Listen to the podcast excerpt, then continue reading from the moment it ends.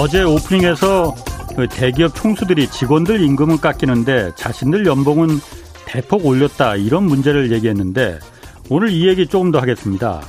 이 기업의 경영에 대한 여러 가지 결정은 이사회에서 하게 됩니다. 회장님 연봉 역시 이사회의 결정 사항이죠. 아, 등기 이사들이야 그룹 회장의 결정에 뭐 나서서 반대하기 쉽지 않은 입장이다 보니까 사회 이사라는 제도를 채택하고 있거든요. 누군가 바른 말을 할 수 있게 이사진의 4분의 1은 이 경영진과 이해관계가 없는 외부의 전문가들로 채워라는 겁니다. 이 사회 이사들만이라도 바른 말을 했다면 회사 매출이 반토막 나고 직원들 임금은 삭감되는데 이 총수의 연봉만 올라가는 그런 일은 아마 나타나지 않았을지 모릅니다. 어제 한 기업 평가 사이트에서 이 대기업 사회 이사들의 활동을 모두 조사해서 발표했습니다. 아, 지난해 국내 대기업 사회 이사들이 약 6,700건 정도의 안건을 의, 결했는데 여기서 반대표를 던진 경우가 딱 33건 그러니까 0.5%였다고 합니다. 99.5% 그러니까 거의 대부분 안건에 찬성표를 던졌다는 건데 이거 무슨 북한도 아니고 말이죠. 회사 경영을 견제하라고 둔 사회이사가 오히려 경영진의 거수기 노릇만 하고 있으니 기업 총수 혼자만 임금 상승 이런 결정이 가능한 거죠. 전문가 몇 분께 좀 물어봤더니 우리나라 이 사회 이사 제도는 미국을 본떠서 도입하긴 했지만은 그 차이점은 무, 슨 이유에서인지 모르겠지만은 면책 특권을 너무 과하게 허용해서 사회 이사들은 잘못된 결정에 대해서 나중에 책임을 지지 않는다는 겁니다. 자신의 결정에 나중에라도 책임을 져야 한다면 찬성률 99.5% 이런 숫자는 나올 수 없을 겁니다. 네, 안녕하십니까. 저는 경제와 정의를 다 잡는 홍반장 KBS 기자 홍사원입니다. 아, 유튜브를 통해서 지금 일라디오 함께 하시는 분들은 화면에 배너 하나 나가 있는 것을 보실 수 있는데 오늘 하루 행정안전부와 함께 하고 있는 어린이 교통사고 예방 캠페인입니다. 오늘 3월 25일은 민식이법이 시행된 지 꼭 1년이 되는 날인데요. 이를 계기로 어린이 보호구역 교통안전수칙 다시 한번 알려드리겠습니다. 바로 1, 2, 3, 4만 기억하시면 되는데요. 1. 일단 멈추고 2. 이쪽 저쪽 살펴보고 3. 3초 동안 멈춰서서 어린이도 운전자도 잠시 두, 주변을 둘러보며 4. 사고를 예방하는 겁니다. 이렇게 방어 보행, 배려 운전 습관 들이면 어린이 교통사고 크게 줄일 수 있을 겁니다. 자, 홍사원의 경제쇼 이제 출발하겠습니다. 유튜브 함께 갑시다.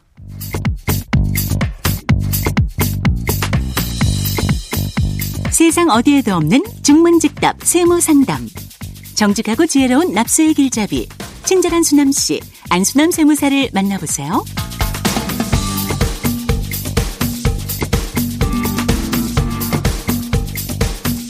오늘 세무상담 있는 날입니다. 최근 주택 공시지가 인상에 따른 재산세 변동 그리고 신도시 지역에서 토지가 수용될 경우 내야 하는 세금 이렇게 두 가지 오늘 다루겠습니다. 안수남 세무사 나오셨습니다. 안녕하세요. 네, 안녕하세요. 지난달에 그 세무사님 나오, 나오신 동영상이 네. 거의 30만 뷰를 기록했어요. 인기가 아, 최고입니다. 네, 감사합니다. 오늘도 기대하겠습니다. 아, 네, 감사합니다. 오늘 뭐 세금 관련 궁금한 거 있으신 분들은 짧은 문자 50원, 긴 문자 100원이 드는 샵 9730 질문, 질문 보내주시기 바랍니다. 자, 먼저 그 공시지가 변동 관련해서 지금 그, 뭐 하여튼 말이 많습니다. 그 네. 부분 좀 한번 좀 그 다뤄볼게요. 네, 네. 얼마 전에 이제 주택 공시지가 새로 발표되면서 작년보다 한 19% 정도 올라갔다고 해요. 네네. 많이 올라가긴 했습니다. 그렇습니다. 이게 뭐, 정도 올라갔습니다. 네. 뭐 세금 폭탄이다, 뭐 날벼락이다. 언론에서 네. 뭐 뭐 격한 말들이 많이 쏟아졌습니다. 예. 물론 세금 올라간다고 하니까는 뭐 그럴 수 있습니다. 그런데 이거부터 좀 확인해 볼까요? 이 공시지가가 올라간 거냐 아니면은 정부가 올린 거냐 네. 이거 좀 말이 다르거든요. 네. 그 언론에서는 정부가 공시지가를 과하게 올렸다. 네. 정부가 올렸다라는 거고 네. 어, 정부에서는 올린 게 아니고 집값이 올라가니 자연스럽게 공시지가가 따라서 올라가게 된 거다라고 네. 말하거든요. 네. 어떤 게 맞습니까? 글쎄요, 두분다 논리적으로 맞을 수 있을 것 같은데요. 예. 기본적으로 이제 공시지가라는 자체가 예. 시세와 연동해서 다시 고시를 하게 돼 있거든요. 집값. 예. 그렇습니다. 그러니까 예. 이제 집값이 올라가는데 공시 가격은 집값이 현재 현실화 비율이라는 게 있어서 예. 그 현실화 비율만큼 현실화를 시켜 나가는 거거든요. 네. 그러니까 어느 경우에는 집값은 안 올랐다 하더라도 예. 현실화율 때문에 음. 공시 가격이 올라가는 케이스는 있죠. 음. 그러나 세종시처럼 이번에 예. 70% 올렸지 않습니까? 예. 이거는 이제 집값이 거의 두 배가 올라가니까 예. 그걸 공시가로 따라가서 올라갈 수밖에 없는 상황이 됐죠. 이게 두 가지가 같이 음. 맞물려 있다고 보셔야 됩니다. 사실. 그러니까 일단은 기본적으로 예. 집값이 작년에 워낙 많이 올라갔으니 예. 거기에 따라 네. 자연스럽게 공시지가가 올라간 거고 그렇습니다. 또 예. 정부가 올렸다는 부분은 네. 실거래가와 공시지가가 워낙 차이 나는 거를 예. 30% 차이가 난다고 그러더라고요, 지금. 그렇습니다. 그러다 보니까 이걸 계속 이 차이를 둘 필요가 뭐가 있느냐. 네. 그래서 어 1년에 3%씩 이제 올린다고 그러더라고요. 2030년까지 약 90%까지 현실화 시킨다 하니까 아. 그 현실화 비율을 매년 반영을 하는 거죠. 예. 그러다 보니까 같이 동시에 같이 두 가지가 다 올랐다 보셔야 됩니다. 그렇군요. 네. 자 그러면은 음. 어, 종합 어, 팩트를 좀 체크를 해보는 게 좀 맞을 것 같은데 예, 예. 보유세가 올라간다, 뭐 세금 폭탄이다 얘기 예. 나오는데 네. 뭐 세금 더 내라고 하면 누, 누구든 좋아할 사람이 누가 있겠습니까? 그렇습니다. 세금 예. 내가 세금 더 내야 된다면은. 예. 예. 근데 정부가 말하는 거하고 이게 좀 차이가 있어요. 예. 정부에서는 예, 그러니까 공시가 공시지가로 6억 되는 주택, 예. 그러니까 실거래가로 따지면 9억이 9억. 조금 넘는 집이더라고요. 그렇, 습니다 예, 예. 이 이상만 보유세가 올라가는 거지. 예. 그 이하 그러니까 실거래가가 9억 이하인 주택들은 예. 세금이 오히려 내려간다라고 말하거든요. 지금 재산세에 대해서는 어. 이번에 이제 지금 3년간 특례세율을 해주도록 돼 있지 않습니까? 3년간 특례세율. 예, 예. 그래서 6천만 원 이하는 지금 예. 거의 50%가 지금 깎이는 거죠. 0.1% 0.01%가 0.05%가 되기 때문에 예. 예. 그 대신 6천만 원 6억. 공시지가 예, 6억 예, 이하인 예, 아파트는. 예. 그러면 이제 6억짜리 같으면 공정시장 가입 비율이 약 3억 6천 정도 됩니다. 예. 예. 그렇게 따지면 그게 비율로 보니까 한 22% 정도 인하가 되거든요. 네. 공시가액이 19% 정도 인상이 됐다 하더라도 예. 최대 50%에서 22%가 인하가 됐으니까 음. 재산세가 당분간은 올해 예. 같은 경우는 전년도 대비 떨어진 것은 맞습니다. 그러니까 내년하고 네. 내후년까지는 그렇습니다. 특례 세율이 내 예, 2023년까지 예. 적용될 때까지는 예. 아무래도 이제 세부담은 낮아졌다고 보여, 보여지죠. 이게 공시 가격 6억 이하짜리는 음. 예, 떨어졌다고 보는 것이 맞을 것 같습니다. 예. 국토부 이제 그 보도자를 보니까 네. 그럼 그러니까 공시지가 6억 이하인 6억을 기준으로 해서 네. 주택이 얼마나 되느냐라는 예, 부분을 이제 국토부에서도 이제 부동산 공시 시스템을 통해서 이제 그 발표를 했더라고요. 네, 네. 거기 보니까 9억 이상인 집이 예. 어, 전국적으로 보면은 어, 9억 초과분은 3.7% 정도 돼요. 어. 공시 가격 9억 초과분은 예, 예. 예 6억 이하분이 아. 약 92%. 아니 그러니까 9억 네. 말고 예. 6억을 기준으로 해서 그러니까 네, 네. 이게 그 세금이 재산세가 예, 예, 내려가느냐 예, 올라가느냐 기준이잖아요. 예, 그렇습니다. 그러니까 6억 이상만 지금 올라가는 거잖아요. 그렇습니다. 그러니까 그 공시지가로 6억이니까 실거래가로 따지면 한 9억, 9억 정도. 네, 9억 정도죠. 공시지가로 하면 좀 헷갈리니까 네. 아마 지금 듣는 분들은 실거래가가 훨씬 더 익숙할 테니까. 그렇죠. 9억 이상인 집이 예. 어, 전국적으로 따지면은 어, 8% 정도 그렇, 아, 어, 된다고 그러더라고요. 네, 9억 이하가 한 92% 되니까요. 어, 네, 그럼 예. 8%만 올리고 92% 깎아준다는 얘기죠. 깎아줬다 이렇게 보는 거죠. 예. 근데 서울에는 그 9억 이상인 집이 많을 거 아니에요. 그렇습니다. 예. 서울은 보니까는 국토부에서 그것도 발, 그 발표를 예. 했는데 서울 같은 경우에는 집값이 워낙 많이 올랐으니 예. 이게 29%더라고요. 30% 가까이 됩니다. 어, 30%는 그러니까 세금을 더 내야 하고 그렇습니다. 나머지 70%는 이제 예. 내려간다. 좀 내려갔다고 보시면 됩니다. 예. 그렇군요. 예.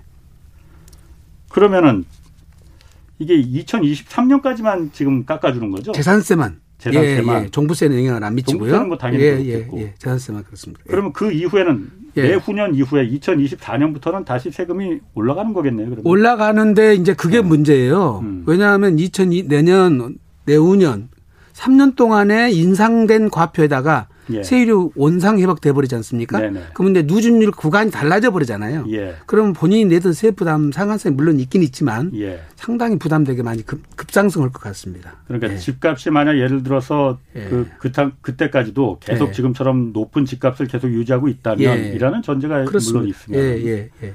어, 그리고 이렇게도 말을 하더라고요. 그러니까 집값이 그렇게 올랐는데 네. 소득이 어쨌든 늘어나는 부분인데 네. 그 부분만큼 세금을 내는 건 당연한 거 아니냐라는 예. 어쨌거나 이제 일부 분들은 그런 얘기도 맞는데 예, 예. 이 보유세라는 것은 수 음. 소득이나 수익에 대해 대비가 하지 않지 않습니까? 예, 예. 그냥 보유한 자체가 부과돼 버리니까 능력이 안 되신 분들 또는 음. 고령자들 이분들이 이제 사실은 부담을 꽤 느끼죠. 예, 예. 그분들은 연간 10만 원, 20만 원, 2, 30만 원도 굉장히 큰 부담을 느끼시거든요. 사실 연간 예. 연간 10만 원, 20만 원 정도 느끼신 분들도 많습니다. 예. 아, 그러니까 그 정도 올라가는 부분에 예, 대해서 올라가는 부분이 아, 그렇군요. 네. 그러면 그 그 연, 그 고령자 또 장기간 보유한 분들에 대해서도 네. 뭐 어떤 세제 혜택 같은 것도 많이 주잖아요. 그러니까 종부세에서는 오히려 그 제도가 아. 도입돼 있는데요. 예. 재산세에서는 그게 도입이 안 된 것이 예. 시장에서는 조금 음. 예, 재산세도 똑같이 도입을 해줘야 될 거 아니냐. 네네. 종부세 같은 경우는 80%까지 할인해 주거든요. 최대. 예. 근데 재산세는 왜 실수요자나 고령자에 대한 음. 혜택이 없느냐 하는 볼멘 소리들이 있는데 그거는 조금 고민을 좀 해봐야 될 것 같습니다. 그렇군요. 예. 보유세라고 하면 이제 재산세와 종부세를 예, 다 합쳐서 말하는 그렇습니다. 거고 종부세는 예. 이제 공시지가로 지금 예. 9억 이상의 주택만 1주택자는 9억, 아, 2주택자는 6억, 6억 초과된 그렇죠. 분들만 과세가 되고 있죠. 뭐 2주택자는 좀 예. 번외로 좀, 좀 네, 보고 네, 일단 네. 1주택자인 경우에 9억 이상은 종부세도 내야 되고 예, 재산세 내야 되고 그래서 그렇습니다. 이제 그걸 두 개를 합쳐서 이제 예. 보유세라고 하는 거고. 네. 그럼 보유세는 좀 예를 들어서 좀 설명을 해 주셔도 괜찮을 것 같아요. 네. 어떤 영, 어, 어떤 정도 영향을 이 세금이 그러니까 올라가는 겁니까? 예를 들어서 공시 가격이 어. 올라간다는 것이 단지 이제 보유세만 올라가는 게 아니고요. 네. 당연히 재산세와 종부세는 당에 따라서 올라가죠. 예. 우리가 이제 임대주택 과세 기준도 예. 지금 사실 이제 부부가 합산해 가지고 1주택일 경우는 비과세를 해주거든요. 부부 합산일 예, 경우에 예, 예, 예. 임대소득에 대해서. 예. 근데 9억을 초과하면 월세에 대해서 또 과세를 하게 돼 있어요. 예. 예. 그러니까 예. 이제 임대 소득에 대해서 과세가 안 이루어지다가 음. 임대 소득에 또 과세가 영향을 미쳐 버리게 되죠. 예. 예. 또 건강보험료 마찬가지로도 그 부양가족에서 지금 9억 초과되는 자산을 갖고 있는 분들은 예, 부양가족에서 탈, 탈락이에요. 예. 예. 그 다음에 예. 이제 5억 4천 이상 갖고 있으신 분이 예, 연간 소득이 천만 원 넘는 분들은 또 예. 부양가족 탈락되거든요. 예. 그러니까 지금 단지 우리가 말하는 재산 보유세만 영향을 미치는 것이 아니라 임대 소득에 대한 여부 부분하고 예. 그다음 건강보험까지 영향을 미쳐버리니까 예, 예. 세 부담이 꽤 늘, 여러 가지 부담이 늘어난다고 보셔야 되겠죠. 어, 마이크 예. 조금 더 예, 예 앞으로 예, 제가 조금 잘안 들리는 것 같아요. 아, 그렇어요? 어. 네. 네. 그러면은 다주택자 같은 경우에는 어떻게 되는 건지 네. 그러니까 그 지난번에 지난달에 나오셨을 때. 네. 다주택자 같은 경우에는 6월부터 이제 그 종부세율이 크게 올라가니까 네. 그때 이제 억소리 날 거다 했는데 예. 지금 이제 공시지가도 이렇게 올라 네, 네. 높아졌으니 네. 억소리가 두 번 나올 수도 있겠네요. 그러면 그러니까 저희들이 시뮬레이션을 해보니까요. 예. 일단 뭐 15억, 20억 넘어가는 분들 두 주택 합해가지고 아, 아. 예, 넘어가신 분들은 기본적으로 세율이 두 배가 늘어나고요. 예. 그다음에 공시 가격이 19% 늘어나죠. 그러니까 세율이란 건 종부세 세율. 세율이 맞습니다. 아, 예. 그다음에 공시 가격이 19%또 늘어났잖아요. 네네. 평균. 예. 그다음에 세부담 상환율이 5%또 늘어났거든요. 예. 90% 적용에다가 아. 95%까지. 예. 그다음에 이제 저기 저 공정시장 아저 공정시장 가격 비율이 5% 늘어나고 세부담 상환율이 200%에서 300%를 올려놔 버렸거든요. 아, 조금 복잡한데 공정 시작 가액 네. 비율이라는 거는 그러니까 좀 그 할인되는 할인율 비율 그게 예, 그 예. 5%가 또또 늘어났어요. 그건 매년 지금 매년 올라가는 거죠. 지금 그러니까. 인상해서 내년까지 가서는 이제 100% 예. 간다는 거 아닙니까? 예, 예, 예. 올해 이제 95%가 적용되고요. 예, 그다음에 이제 작년까지만 해도 2주택자는 세부담 상환율이 200%였는데 음. 예, 300% 끌어올렸으니까 저희들이 평균 250% 정도가 예. 종부세가 인상된 걸로 나타나고요. 네. 물론 상환율 때문에 300%까지 이제 머물지만 음. 그래서 약 1,500만 원 정도 내시던 분이 거의 4천만 원 가까이 되거든요. 그러니까 2주택자인 경우에 그렇습니다. 15억 두 개 합산해서 네. 공시지가로 15억이면은 네. 1,500만 원 예. 정도였는데 예. 그게 4천만 원 정도 될 거다. 가버리는 어. 예. 그건 정말 부담이 좀 꽤 크겠네요. 그죠. 어. 예. 그래 그게 공시지가 다 인상된 거 반영했을 때 그런 네 가지가 다 이제 결합돼서 나오니까 음. 예, 예. 예, 그 정도 250%까지 올라가 버리는 현상이 벌어집니다. 그러면은 그냥 그 어떤 실수요의 목적이 아닌 예. 뭐 여러 가지 사정이 뭐 이유 없는 무덤이 어디 있겠습니까? 예. 그러니까 두 주택 이상을 가진 분들은 네. 그 정도 세금이 올라가면은 예. 내놓는 게 훨씬 나을 것 같은데요. 그래서 좀 시장의 매물이 좀 조금씩 더 나오는 것 같긴 합니다. 아, 예. 그렇군요. 아무래도 반응이 좀 있는 것 같아요. 예. 네. 가만히 질문이 워낙 많이 들어와서 네. 이게 질문 좀 어, 잠깐 좀 어, 몇 개 좀 소화하고 네. 갈게요. 8200님이 단기 임대주택 사업자인데요. 자동 소멸이 됐습니다. 네. 그런데 사업자 등록증을 어떻게 해야 하는지요? 네. 단기 임대 사업자 어. 중에 이제 주택의 종류가 중요한 중요한데요. 예. 아파트는 이제 폐지가 돼 버렸으니까 예. 재등록이 불가능하고요. 예. 만약에 이제 다세대라든지 다가구라든지 단독주택이라든지 네. 오피스텔 같으면 음. 2018년 9월 13일 이전에 취득하신 분들은 예. 세제 혜택을 그대로 주거든요. 예. 지금 이제 4년 단기로 이분은 폐지된 것 같은데 네. 그러면 그분 같은 경우는 다시 재등록을 하면 예. 세제 혜택은 받을 수 있어요. 이게 어차피 지금 중과세 혜택이라든지 비과세 혜택은 현재 주어지고 있는데 결국은 지금 관건은 종부세거든요. 예, 예. 종부세를 부담하면서 그냥 갈 것 같으면 어. 일정 기간 지나서 팔면 되고요. 어. 지금 재등록을 하게 되면 임대사업자가 10년짜리밖에 없어요. 네네. 예. 그러니까 네, 10년짜리로 등록하셔서 10년까지 보유할 계획이 있으시다 그러면 재등록을 하시는 게 좋고 만약에 중간에 팔아야 되겠다 싶으시면 음. 재등록 하시면 과태료를 또 부과되니까 재등록 않고 적당한 시기에 양도를 하셔도 되는데 지금 현재 양도를 음. 하시면 다주택자 중과세는 적용을 안 받습니다. 그렇군요. 네, 그래서 일반세율 적용받으니까 그것도 이제 처분하신 것도 한번 고민해 보셔야죠. 음, 네. 또 7335님 하나 좀 더 소화를 할게요. 네. 서울에 시가 30억짜리 아파트가 있는데 네. 작년에 재산세를 730만 원 네. 냈고 종부세는 일가구 장기 보유의 노인 혜택으로 네. 그래서 한 300만 원 정도 냈다고 해요. 예, 종부세는. 예. 그런데 예. 지금 대전에서 새를 살고 계신 것 같아요. 예. 여기가 5억짜리인데 예. 이 집을 산다면은 예. 그래서 2주택이 된다면 종부세가 예. 얼마나 많아질까요? 아, 그거는 안 사시는 게 좋을 것 같은데요. 어. 무조건 최고 세율이 걸려가지고요. 예. 지금 아마 80% 받고도 300만 원 내셨다잖아요. 예, 예. 그러니까 20% 구간이 300만 원 내셨으니까 아, 아. 만약에 그냥 샀다가는 4배가 늘어나기 때문에 1200인데 아하. 거기다가 250%를 더해버리면 예, 예 3,500이 넘어가 버리잖아요. 예, 예. 예, 그러니까 도저히 감당이 안 되는 거죠. 어, 예. 그렇겠네요. 네, 그 사시면 큰일 나요. 알겠습니다. 네. 어, 또 하나 좀 이제 그 예. 질문 들어오는 거는 이제 조금 그 좀 저희가 진도 나갈 네, 것도 네, 많이 네, 있으니까. 네.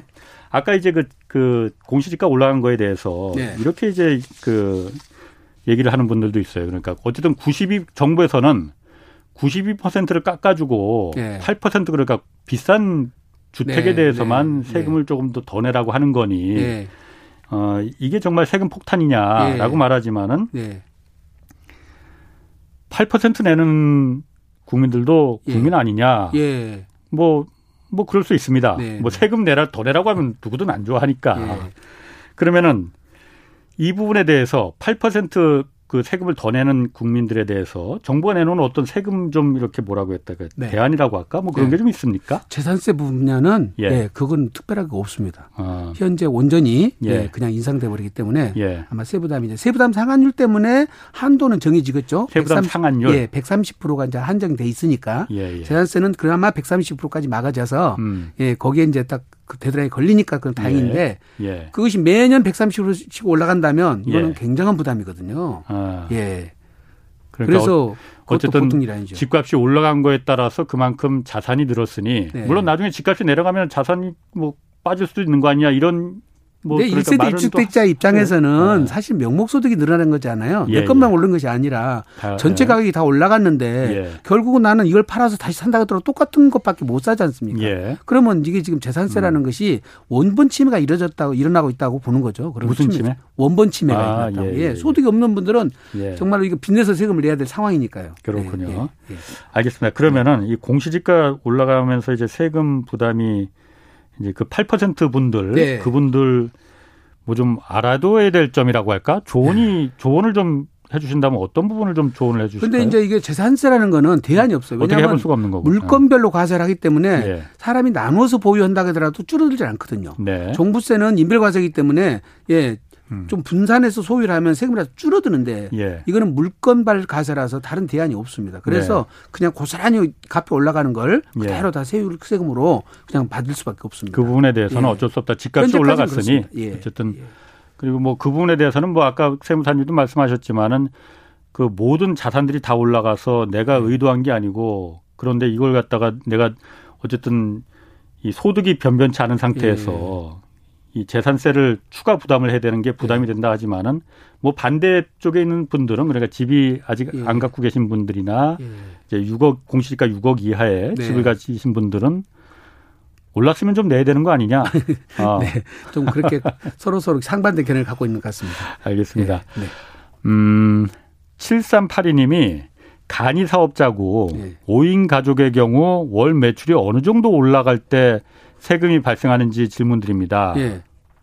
간이사업자라는 표현은 지금 예. 부가가치세를 여쭤보시는 것 같아요. 예. 현재는 이제 4,800만 원인데 이거를 예. 지금 8천 얼마까지 좀 끌어올린다고 그러니까요. 예. 수익 금액이 월 700만 원 정도 예. 수익 금액입니다. 수익 소득이 아니라 예. 그 상태에서는 세금이 거의 안 나온다고 보시면 되니까 예, 세금 부담은 그렇게 많지는 않습니다. 간이가세 그렇군요. 예, 예. 그럼 하나 좀더 예. 송문방 님이 예. 지방 읍면 지역 상속받은 전용 47제곱미터 대지 196 제곱미터 단독 주택인데 예. 기준 시가가 2020년 기준 1,580만인 예. 1주택과 예.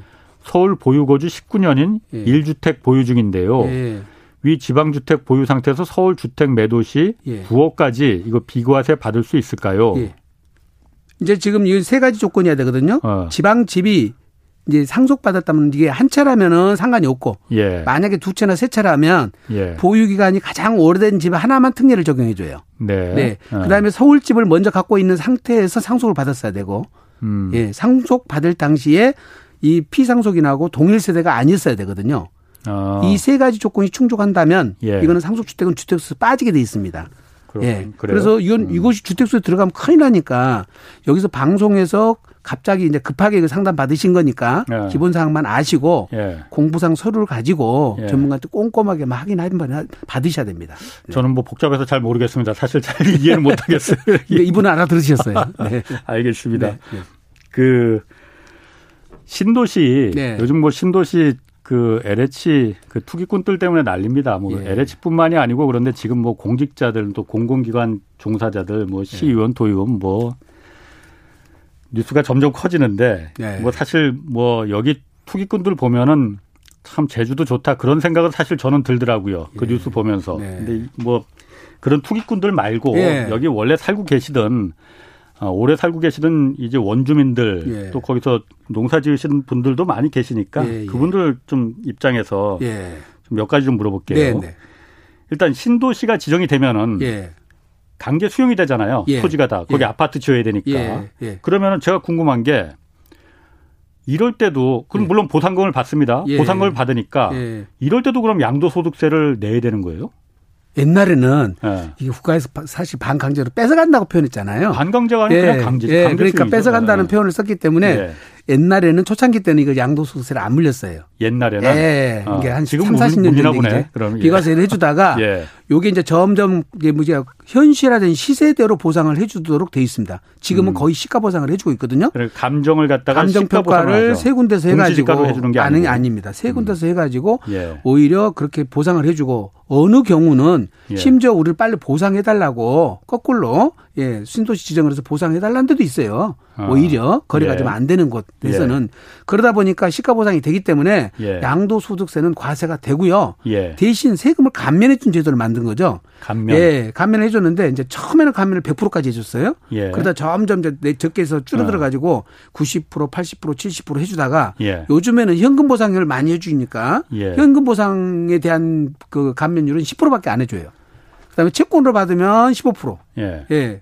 그다음에 이제 채권도 3년 만기, 5년 만기에 따라서 감면율이 또 다르고요. 예. 그다음에 이제 대토라는 것을 땅을 줘요 또. 그러니까 예, 투기꾼들이 예. 다 대토를 노리고 지금 거기 투기했다면서요. 그러니까. 이제 글쎄 이제 대토는 어. 대토 요건이 또 까다로우니까 아. 그게 면적이 있고 시수시가 있고 그렇죠. 수준이가 있고 부재주주가 아니어야 되고 이런 요건들이 있는데 예. 그렇게 해서 대토를 받게 되면 세금을 40%까지 깎아주기도 하고요.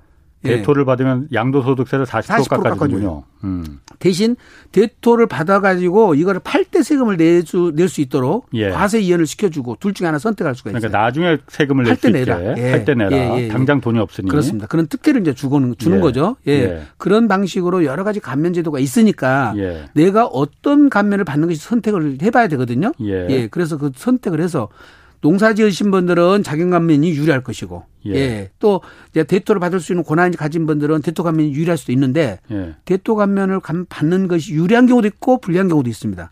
유불리를 반드시 따져보고 오셔야 돼요. 왜냐하면 음. 이거를 단독으로 상가 하나를 받을 정도 큰 물건이면 상관이 없는데 예. 지분으로 받게 되면은 예. 이걸 공동 개발을 해야 되거든요. 예. 어, 지분을 받으면. 예, 예. 200, 예, 200평짜리를 10명이 받았다고 한번 가정해 봐요. 그러면 10사람이 그렇죠. 뜻을 합쳐서 이걸 개발해야 한다는 것은 예. 예 한국에서 쉬운 일은 아닙니다. 어 예. 그래서 이제 그런 것들을 또 이제 개발 후 이익도 봐야 되고 예. 그래서 다 고려해 가지고 판단해서 음. 그런 이제 감면 방법을 선택을 해야죠. 예. 그러면은 제가 지금 그 들어보면서 네. 그 대토를 그러니까 대토라는 건 땅으로 받는 거예요. 그러니까 개발된 땅을 주는 어, 겁니다. 그 지역에 개발되는 신도시를 개발된 지역에 그렇습니다. 내가 땅을 갖고 있었는데 네. 이 지역에 내 땅을 갖다가 자 LH에서 강제 수용할 아파트 지역에서 예. 강제 수용한다고 하니 자 그럼 예. 받아가십시오. 대신 예. 나는 예. 돈으로 받지 않고 예. 거기 안에서 땅으로 받겠습니다. 그래서 예. 거기서 내가 살 집이나 아니면 상가를 하나 좀 올리거나 이를 땅으로 받겠습니다 하면은 아까 한 40% 정도까지 양도소득세 감면 받는다고 그러면 한 60% 내야 되는 거잖아요. 그러면은 제가 그래도 좀 이해가 좀 이해라고 할까? 거기서 내가 평생을 농사를 지었어 예를 예, 들어서 예. 논농사를 졌어요. 예. 그리고 나는 그냥 계속 농사 지을 건데 네. 뭐 상가 지어서 뭐이장뭐 건물주가 될 욕심도 없는데 네, 예. 갑자기 국가가 이제 그 수용한다고 하니 그래서 내가 그 응했는데 네.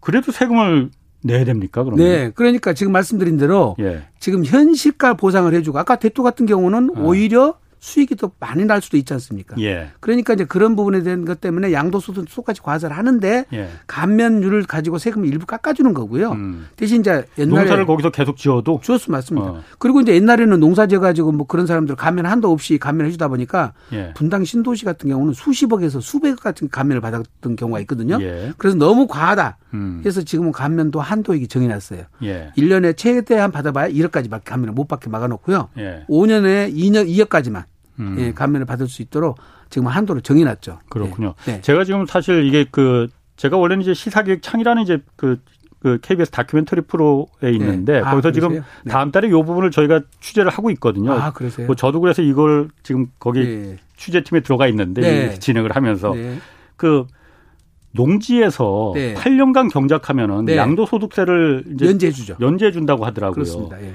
이거에 대해서 농민 그 네. 현지 예. 농민들이 굉장히 불만이 많은 게 네.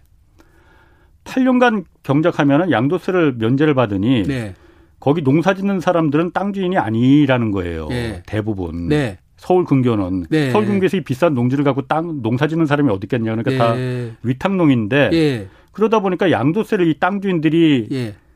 안 내기 위해서 예. 위탁농들한테 원래는 위탁농들이 영농 직불금이나 이런 걸 다 받는 거잖아요. 맞습니다. 근데 그걸 갖다가 다 그 저기 그 땅 주인들이 예. 서울에 사는 땅 주인들이 이걸 다 받아간다는 거예요. 예. 이그 양도세 나중에 안 내려고. 예.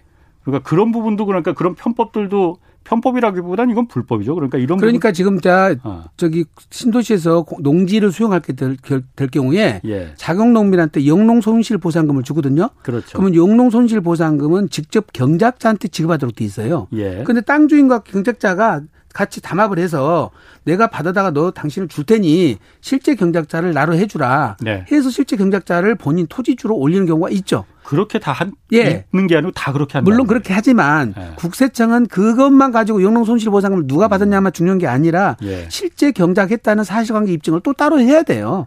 그래서 세무서에서 사실조사를 또 들어가기 때문에 예. 그 중에 다 어느 정도 걸러집니다. 예. 국세청의 망의 자체에서. 예. 알겠습니다. 예. 자, 0300님이 토지 보상을 받았는데 네.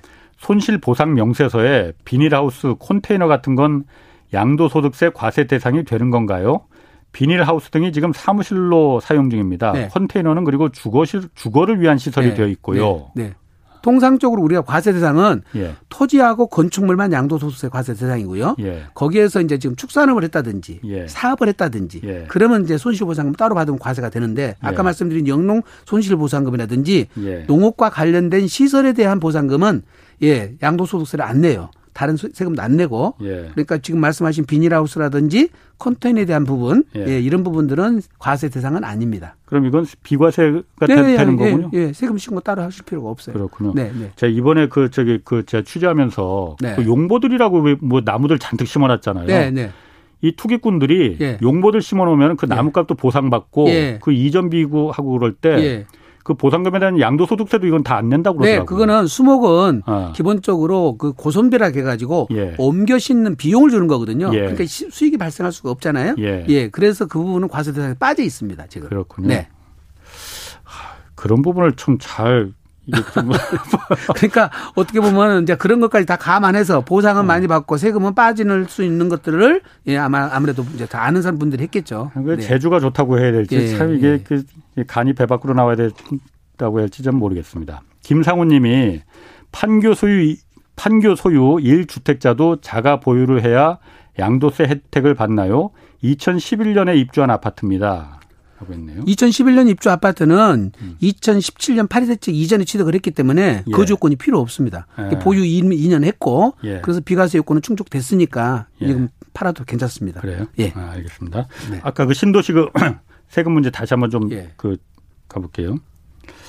뭐 이게 투기꾼들 말고 네. 원래 사는 원주민들 예. 저희가 그분들 위해서 지금 그 이거 네, 네 방송하는 네. 거니까 거기서 이제 농사 지으신 던 이제 원주민 예. 분들은 사실 나이가 이제 많으신 연로하신 분들 많잖아요. 예, 예. 이런 분들 같은 경우에 예. 보상금으로 예.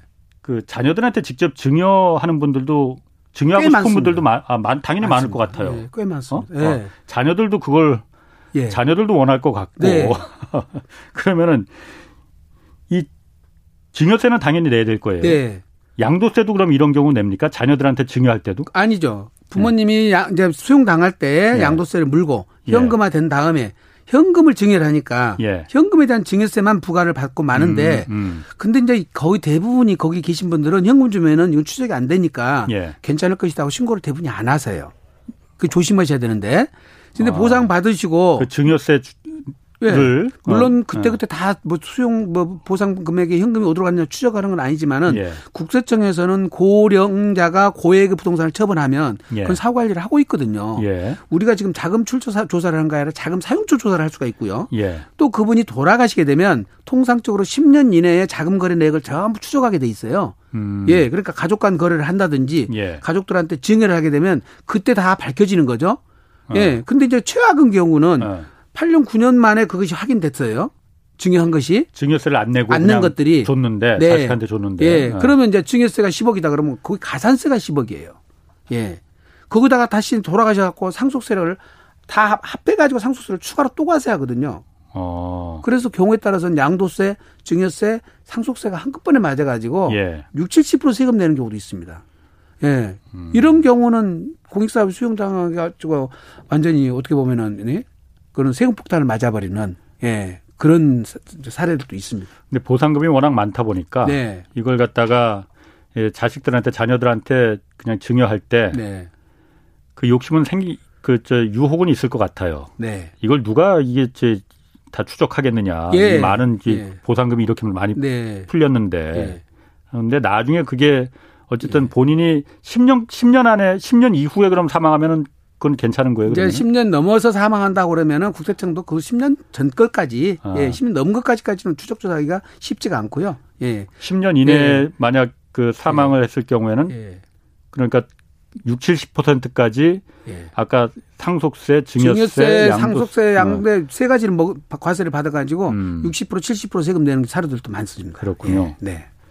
그럼 양도세, 양도소득세 이거 감면은 한도가 있습니까? 한도가 아까 말씀드린 대로 네. 1년에 최대 1억까지 아, 아. 5년 동안 합해 가지고 2억까지니까요. 예. 예. 감면 한도는 그렇군요. 있습니다. 예. 그러면은 토지는 그렇다 치고 네. 원주민들 거기 살던 그 네. 주택을 갖고 있었던 예. 분들도 계실 거 아니에요. 네, 그러니까 네. 농민 아니고 예. 그냥 주택은 어떻게 되는 건가요? 이거 주택에 대해서는 네. 이제 보유 2년, 거주 2년을 반드시 해야 되는데 거기에 이제 공익사업으로 수용돼 가지고 집이 보상이 들어가면요. 예. 내가 보유 2년 하고 싶어도 못 하잖아요. 예. 예. 그래서 1세대 1주택자의 경우에는 어. 그냥 비과세를 해 줍니다. 아, 그러니까 예. 일반적인 경우에는 양도세를 비과세를 받으려면은 2년 내가 보유하거나 예. 2년, 2년, 동안 살아야 되는데, 살아야 되는데 예. 거기는 예. 그거는 적용 안 되는 거고 적용 안 되고 비과세를 무조건 해 주고요. 1주택자 아. 그러면 예. 그다음에 이제 일부 보상 받고 일부 남은 땅들이 있을 거 아니에요? 예, 또 주택하고 땅이 아. 남은 데 있으면 그걸 5년 안에 팔면 그것도 같이 또 비과세를 해 줘요. 그럼 다 주 거기 그 수용되는 땅에서 예. 1주택자가 아니고 다주택자면 어떻게 되는 거예요? 그래서 그 전에는 다주택자가 중과세가 됐었어요. 그게 국가에서 수용해 가면서 네. 세금까지 중과세를 하니까 굉장히 불만이 많았죠. 예. 예. 근데 이제 지금은 그걸 봐줘요. 이제 음. 올해부터 세법이 바뀌어가지고 예. 예. 올해 2월 17일 날 법이 개정됐습니다. 예. 다주택자를 하더라도 예. 예. 공익사업에 수용돼서 감면 대상이 되는 주택들은 예. 중과세 안 하도록 아. 예. 이제 지금 법이 개정돼서 음. 그 불합리한 점은 잡혔, 잡혔습니다. 바뀌었군요. 네. 네. 3629님이 성남시의 오피스텔에 살고 있는데 2018년 양평에 주말용으로 전원 주택을 지었습니다. 네. 오피스텔 팔고 아파트로 옮기려고 하는데 네. 세금 관계가 어떻게 되는지요? 예. 아파트 청약은 이런 경우는 안 되는 건가요? 아파트 청약은 세법이 아니라서 제가 정확히는 어, 모르겠고요. 그거는 생략하시고. 예, 어쨌든 2018년에 예. 농어촌 주택이라고 지었는데 이걸 양평에다 지어놨잖아요. 예. 우리가 수도권에 지어지는 이 농어촌 주택은 세대 혜택이 없어요. 아. 예, 수도권이 아닌 강원도라든지 아, 춘천도에 예, 지어놓으면은 예, 예. 괜찮은데 예. 이것도 주택수에 들어가 버려요. 예. 그래서 오피스텔과 지금 현재 농촌주택 2주택자가 새로운 주택을 또 취득하는 경우니까 아무래도 3주택이 돼버리겠죠. 예. 그렇겠네요. 그럼 세금 중과세 될 수 있으니까 사전 상담 받으시고 팔아야 되겠습니다. 그렇군요. 네. 3659님이 조정지역 광명에 네. 2017년 12월에 분양권 당첨되었고 네. 올해 5월에 입주 예정인데 2년 실거주 후 타 지역 이동 계획을 잡고 있습니다. 이 분양권은 1주택으로 안 잡혀 있는 것으로 아는데 이 조건에서 다른 조정 지역 수원에 분양권을 취득하게 되면 예. 2주택자로 되는 건지요. 2주택자로 되면은 기존 주택에 대한 중과세가 부과되는지요? 예. 지금 이제 질문하신 내용이 뭐 때문에 예. 질문하신 모르겠는데 우선 이게 분양권하고 아무 상관없이 예. 2021년 5월 달에 실거주가 들어가면 예. 이분은 2년 거주를 해야 되거든요. 예. 예. 거주를 하시고 나중에 수원에 있는 분양권을 취득하시면 음. 이제 기본적으로 지금 2021년 5월 달에 실거주가 들어갔으니까 이때부터 1년이 지나서 분양권을 취득하시면 예. 그리고 분양권 취득하고 3년 안에 팔면은 비과세를 받을 수가 있어요. 예. 분양권이 주택수에 들어가니까 올해부터는. 음, 음. 그런데 만약에 그 요건이 충족되지 못하면 수원에 취득한 분양권 그 아파트 안으로 들어가서 음. 1년 이상을 거주를 음. 하셔야 됩니다. 그래야 아. 비과세를 받을 수 있어요. 아. 광명 거를. 예. 예. 비과세 요건이 각각 다르니까 요건을 다시 한번 검토를 잘 받으셔 갖고 비과세를 음. 받을 수는 있는데 예. 그 요건을 잘 충족을 해야 됩니다. 그렇군요. 네. 네. 아까 그 신도시 토지 수용될 때 네. 제가 또 궁금한 게이 양도세 말고도 다른 세금들도 양도세 말고도 네. 다른 세금도 있는 거 아니에요? 네, 사업하시다가 폐업해가지고 또는 휴업에서 보상금 받으면 예. 그거는 이제 사업소득세를 또 내야 되죠. 그거는 사업소득세. 예, 예. 예, 그런 세금 종류가 다르죠. 그래요? 네. 그럼 뭐 영농 손실 뭐 보상금 뭐 이런 것도 뭐 그거는 뭐 농사 짓다가 나온 거는 농업 소득에 예. 대해서는 지금 세금 과세를 안 하기 때문에 아. 농업과 관련된 보상금은 세금은 과세를 안 했습니다. 아, 농업과 관련된 네, 네. 예. 농업과 아까 관련된 비닐하우스라든지 예. 관정이라든지 음. 농로라든지 농막이라든지 이런 예. 것들은 과세를 안 하죠. 네. 그렇군요. 예. 그러면 여러 필지가 이렇게 수용되는 경우 있잖아요. 예, 예, 예. 그런 경우에 예. 그럼 세금 양도세가 좀 깎아준다고 해도 예. 부담이 꽤 클 것 같은데. 그렇습니다. 예.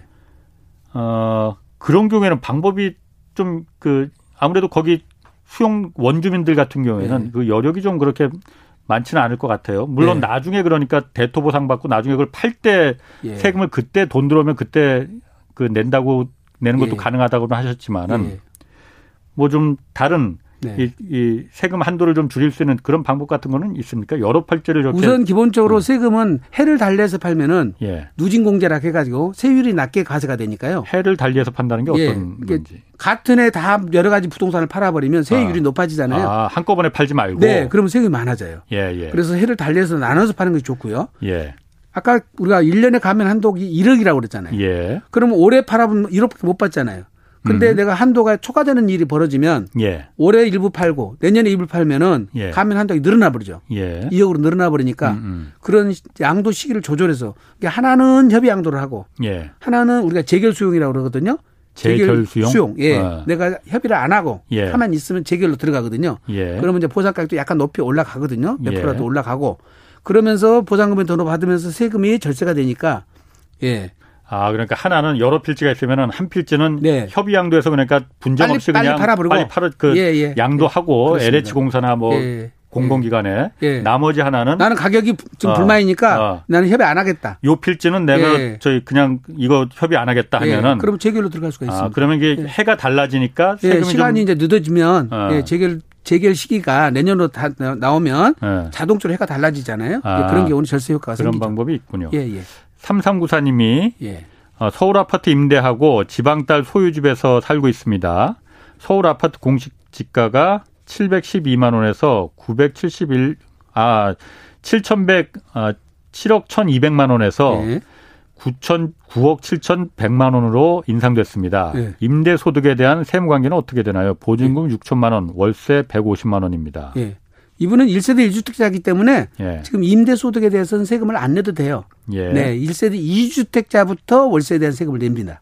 그러니까 지금 어. 현재 집이 한 채밖에 아니라면 예. 예 사업 소득세, 임대 소득세는 걱정 안 하셔도 괜찮습니다. 그렇군요. 네, 과세 안 됩니다. 이거 아까 그 8년 자경 이거 좀 물어볼게요. 네. 1921님이 네. 8년 자경 그러니까 그 신도시에서 농 직접 경작을 했을 때 8년 예. 동안 이러면 양도세 면제된다고 했잖아요. 예, 예. 그 상한 금액이 없는지요? 8년 자경이 연속적으로 이루어져야 하나요? 예. 왜냐하면 아버님이 연세가 있으셔서 농사를 짓기 힘들어서요. 예. 그러니까 이분 질문을 정리해 보면은 본인이 이분이 아드님이나 따님 같은데 예. 직접 그, 그 땅을 물려받아서 아마 예. 농사를 지어야 될 것 같은데 지금 당장은 안 되고 네. 한 지금 한 3년 정도 자경 기간이 되는데 예. 나머지는 한 5년을 한 1, 2년 뒤에 줘도 되는지 우선 아버지가 농사를 8년 이상 통산에서 지었다면요. 안 돼, 아니신 것 같아요. 아니세요? 그러니까 네. 계속 안 지었다 하더라도 네. 보유 기간 중 농사진 예. 기간이 합해서 모두 음. 예, 된 기간은 다 인정을 해주거든요. 아, 예. 띄엄띄엄 있더라도 했어도. 그래서 돌아가시잖아요. 예. 3년 안에 팔면 예. 아버지 자격 기간을 내가 고스란히 다 물려받아요. 아. 3년 안에 팔면 예. 그다음에 3년이 넘어가 버리면 예. 내가 거기서 농사를 1년 이상 지으면은 내 경작 기간하고 아버지 경작 기간하고 합산해 줍니다. 아. 예. 양도세 면제 그 상한 금액은 없는 거죠. 아까 말씀드린 또 1년에 1억까지밖에 안 해주고요. 1년에 1억. 예, 5년에 아. 2억까지만 감면이 가능합니다. 그렇군요. 한, 상한이 있습니다. 예. 0337님이 예. 목동 아파트를 아버지 명의로 8년 전에 매입했고 현재 전세를 주고 있습니다. 예. 상속 문제가 생길 듯하여 제가 모든 자금을 냈으니 제 명의로 바꾸려고 합니다. 예. 방법과 세금 내용을 알고 싶습니다. 예. 바꾸는 방법은 네. 명의 신탁을 했으니 내 명의로 돌려주십시오 하면 예. 그다음 에 실명법 위반이 되기 때문에 과태료를 먹어야 되고요. 그렇겠네요. 네, 그다음에 어. 돈을 주고 아버지한테 사오는 방법이 있을 거고요. 다시 예 부담부 어. 증여로 해서 전세금을 안고 예. 증여하는 방법이 있을 텐데 예. 오히려 지금 제가 볼 때는 예 전세금을 안고 예. 부담부 증여로 가져오는 것이 예, 예 가장 저 비용이 적게 들어갈 것 같은데요. 부담부 네. 증여로다가 예. 가는 게 제일 적게 갈 것 같다. 음. 그거는 이제 그 세금 계산을 다 해보셔야 됩니다. 이거는. 네. 네. 7924님이 4억 8천만 원 가는 아파트를 분양받았는데요. 입주할 때 34살 딸에게 증여하려고 하는데 증여세는 어떻게 되는지요? 음. 아파트는 증여세를 예. 부과할 때는 시세대로 부과를 하고요. 예. 시세가 이제 시세라는 것이 매매사례가 나오거든요. 이게 4억 8천만 원이라고 하는 것 같은데. 근데 분양가 네. 4억 8천이라는 아, 얘기지. 분양가구나. 시세는 지금 올랐으면은 음, 피로 프리미엄 붙을 때니까 예, 예. 6억이다 그러면 6억으로 증여가액이 계산된다는 거죠. 예, 예. 거기에 이제 아까 말한 전세금이 있거나 예. 융자금이 있으면 예. 그걸 안고 넘기면 예. 부담부 증여가 되는 거고 예. 빼고 넘기면 순수 증여가 되는 거니까 네. 그걸 증 부담부 증여로 할 것인지 순수 증여로 할 것인지도 결정을 하셔야 되고 음. 그다음에 이제 여기 증여세 자체가 증여자가 2주택자 이상이거나 이러면 또 증여세가 13점 증여에 따른 취득세가 13.4%가 돼요. 음. 그러니까 요즘에는 취득세가 워낙 세기 때문에 어느 걸로 가야 되는지를 잘 선택을 하셔야 됩니다. 그래서 증여자의 주택수에 따라서 네. 다 다르니까 네. 이건 컨설팅을 정확히 받으시고 판단하셔야 됩니다. 제가 아까 저희 작가가 그러는데 네. 신문 기사에 그런 게 나왔대요. 요즘 네. 하도 양도세, 취득세 이게 막 복잡하고 바뀌고 막 예. 그래갖고 예. 세무사 그만두는 분들도 계시다고 그런 기사가 세무사를 그만둔 게 아니라 세무 상담을 포기하는 거죠. 세무 상담을? 네, 세무사를 그만두는 게 세무사도 몰라서? 네, 세무사들이 머리 아파서 지금 못합니다. 왜냐하면 양도세만 알아야 되는 게 아니라 지금 보신 것처럼 재산세도 알아야죠. 종부세 알아야죠. 네. 취득세도 알아야 되기 때문에 이 질문이 다 나오는데 이걸 답변을 다 할 수 있는 그러게요. 분들이 지금 거의 저희도 저희도 머리 아파서 지금 뭐 안 하고 있는데요. 저희도. 네. 그래서 제 질문이 워낙 많이 들어와서 몇 개만 좀더좀좀 소화를 할게요. 네. 8957님이 조정 지역에 10년, 10년째 거주하고 있는 아파트와 올해 관리 처분 예정인 조정 지역에 10년 된 재개발 구역에서 아파트를 받을 예정입니다. 예. 어느 걸 처분해야 양도세 감면을 받나요? 예. 어. 당연히 조정 지역에서 10년 거주한 거를 먼저 처분하셔야 되죠. 그렇겠네. 네, 예. 당연히 그렇겠네. 종전 주택을 먼저 처분하셔야 되고요. 예. 또한 가지는 이게 재개발 재건축에서 제일 중요한 거는 관리 처분이 낫냐 안 나냐가 굉장히 중요하거든요. 관리 처분이 지금 예. 인가가 예. 떨어졌냐 안 떨어졌냐. 예. 관리 처분이 안 났으면 주택을 취득한 거고요. 예. 관리 처분이 났으면 입주권을 취득한 거예요. 관리 처분이 안 났으면은 주택 그 기존 주택을, 주택을 취득한 거고요. 취득한 거고. 예, 어. 그때는 어. 일시적 1세대 주택이 되려면 예. 1년 안에 팔아야 돼요. 예. 음. 그리고 1년 안에 또 이사까지 가야 되고요. 예. 입주권을 취득하게 되면 3년 안에 팔아도 되거든요. 예. 그러면 내가 실수의 목적이 된다면 이 재개발 재건축이 입주해서 내가 1년 이상만 또 살면은 종전주택 비과세가 되니까 예. 처분 시기가 굉장히 늦어져도 되죠. 예. 그러니까 내가 뭘 취득하냐가 굉장히 중요하니까 될 수 있으면 관리처분 난 이후에 사시는 게 좋습니다. 그렇겠네요. 네. 4036님이 저는 부촌에서 3억에 분양받았는데 지금 8억에 매매하려는데 어, 3억에 분양받았는데 8억에 매매하려고 한다. 예. 세금이 궁금하네요. 네. 1주택자이고요. 예. 아. 지금 비과세를 받았다면은 이제 세금 안 나오겠지만 예. 이분이 지금 말씀드린 대로 비과세가 안 나나 봐요. 네. 이제 2년 이상 보유 요건이 안 돼서 그런데 5억 같으면 세율 자체가 지금 42%니까 예. 누진공제 따지더라도 46%거든요. 예. 그러면 5, 4, 20, 5, 30 거의 예 2억 정도 됩니다. 세금은. 5억에 대한 양도소득세가 5억에 대한 양도소득세니까 예, 비과세가 안 돼 버리면 비과세가 안 되면 예, 이제 비과세가 되는지 요건을 따지셔 가지고 비과세 예. 되면은 세금 한 푼도 안 내도 되죠. 예, 그렇 그러니까 예, 2년 예. 2년 이상 어. 보유를 했는데 예. 여기에 거주 요건이 들어갔는데 이분이 거주 요건을 못, 못 채웠으면은 예. 예. 음, 그럼 지금 파는 것보다 나중에 파는 게 더 낫겠네, 그러면. 비과세 요건을 충족해서 파시는 것이 예. 이거 뭐 지역시라 세금 어떻게 내고 팔겠습니까? 너무 그러게요. 과하죠. 예.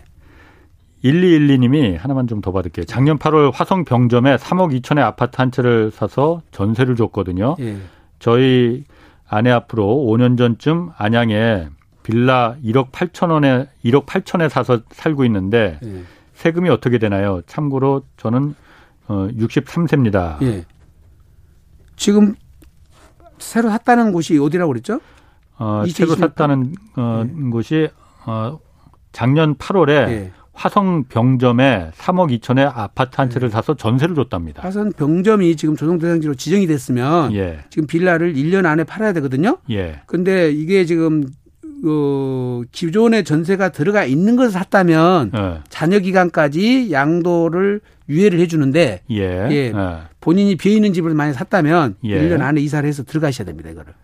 그러니까 조건이 예. 예, 1년이냐 아니냐는 것은 조정 대상적이냐 아니냐가 먼저 따지셔야 되고요. 예, 예. 네. 그다음에 조정 대상적이라면 지금 말씀드린 1년에 팔고 1년 안에 이사를 가야 되고. 예. 근데 세입자가 있는 상태에서는 내가 못 가지 않습니까? 예. 그 자녀 기간까지 예, 음. 양도 기간하고 이사 가는 것을 봐준다. 예. 음. 그렇게 정리를 하셨으면 좋겠네요. 하나만 좀 더 받을게요. 네. 마지막으로. 네. 마중물님이 네. 1가구 1주택 공시가 9억 넘는 주택은 네. 임대소득세 납부 대상이 된다고 하던데요. 네. 부부 공동 명의인 경우에 각각 네. 납부해야 한다고 하는데 한 사람 명의로 납부는 안 되는 건가요? 안 됩니다. 그는 각각으로 해서 돼 있으니까 그리고 각각 하는 것이 유리하거든요. 예. 아까 말씀드린 대로 고가 주택이라 하더라도 전세금으로 받았으면 예. 요거는 임대소득세 과세 안 하거든요. 예. 월세 받은 것만 예. 예 인별로 과세를 하거든요. 예. 그다음에 월세 받은 금액이 수익 금액이 2천만 원 이하는 분리과세가 되기 때문에 사업소득세가 많지를 않아요. 음. 큰 걱정 안 하셔도 되고요. 예, 네. 네. 네. 알겠습니다. 네. 좀, 좀 짧게 아까 네. 이제 신도시 그 마무리 좀, 좀 할게요. 네. 그래서 신도시 수용 받았을 때 예. 요즘 뭐 워낙 신도시 사람들 관심 많으니까 예. 거기 원주민들 경우에 투기꾼들 네. 아닙니다. 네. 원주민들인 경우에 네. 이 강제로 이제 수용되는 경우에 예. 어좀 이, 이 세무 관련해서 좀 예. 조언해 줄 부분이라고 할까요? 네. 그러니까 어 세제 혜택도 좀 예. 있을 수 있고 예. 그런 부분 좀 조언해 줄 수 있는 부분 짧게 좀 얘기해 주시겠어요? 우선 기본적으로 현금을 주실 바에는 예. 부동산을 사전 정해서 예. 예. 주는 경우가 오히려 세금이 절세될 수가 있어요. 예. 아. 그렇기 때문에 그거는 이제 그 이주다택지 받는 음. 문제, 음. 간접보상 문제입니다. 예, 예. 생활 대책을 받는 문제 이런 예. 문제들하고 맞물려 있기 때문에 예. 세금만 생각하시면 안 되고 이런 것까지 다 고려해서 판단을 받으셔야 됩니다. 알겠습니다. 세무사를 만나보시면 될 것 같습니다. 예, 네. 오늘 여기까지 하겠고요. 고맙습니다. 지금까지 안순함 세무사 함께했습니다. 네. 고맙습니다. 네, 감사합니다. 예, 내일 다시 찾아뵙겠고요. 지금까지 경제와 정의를 다잡는 홍반장 홍사원의 경제쇼였습니다.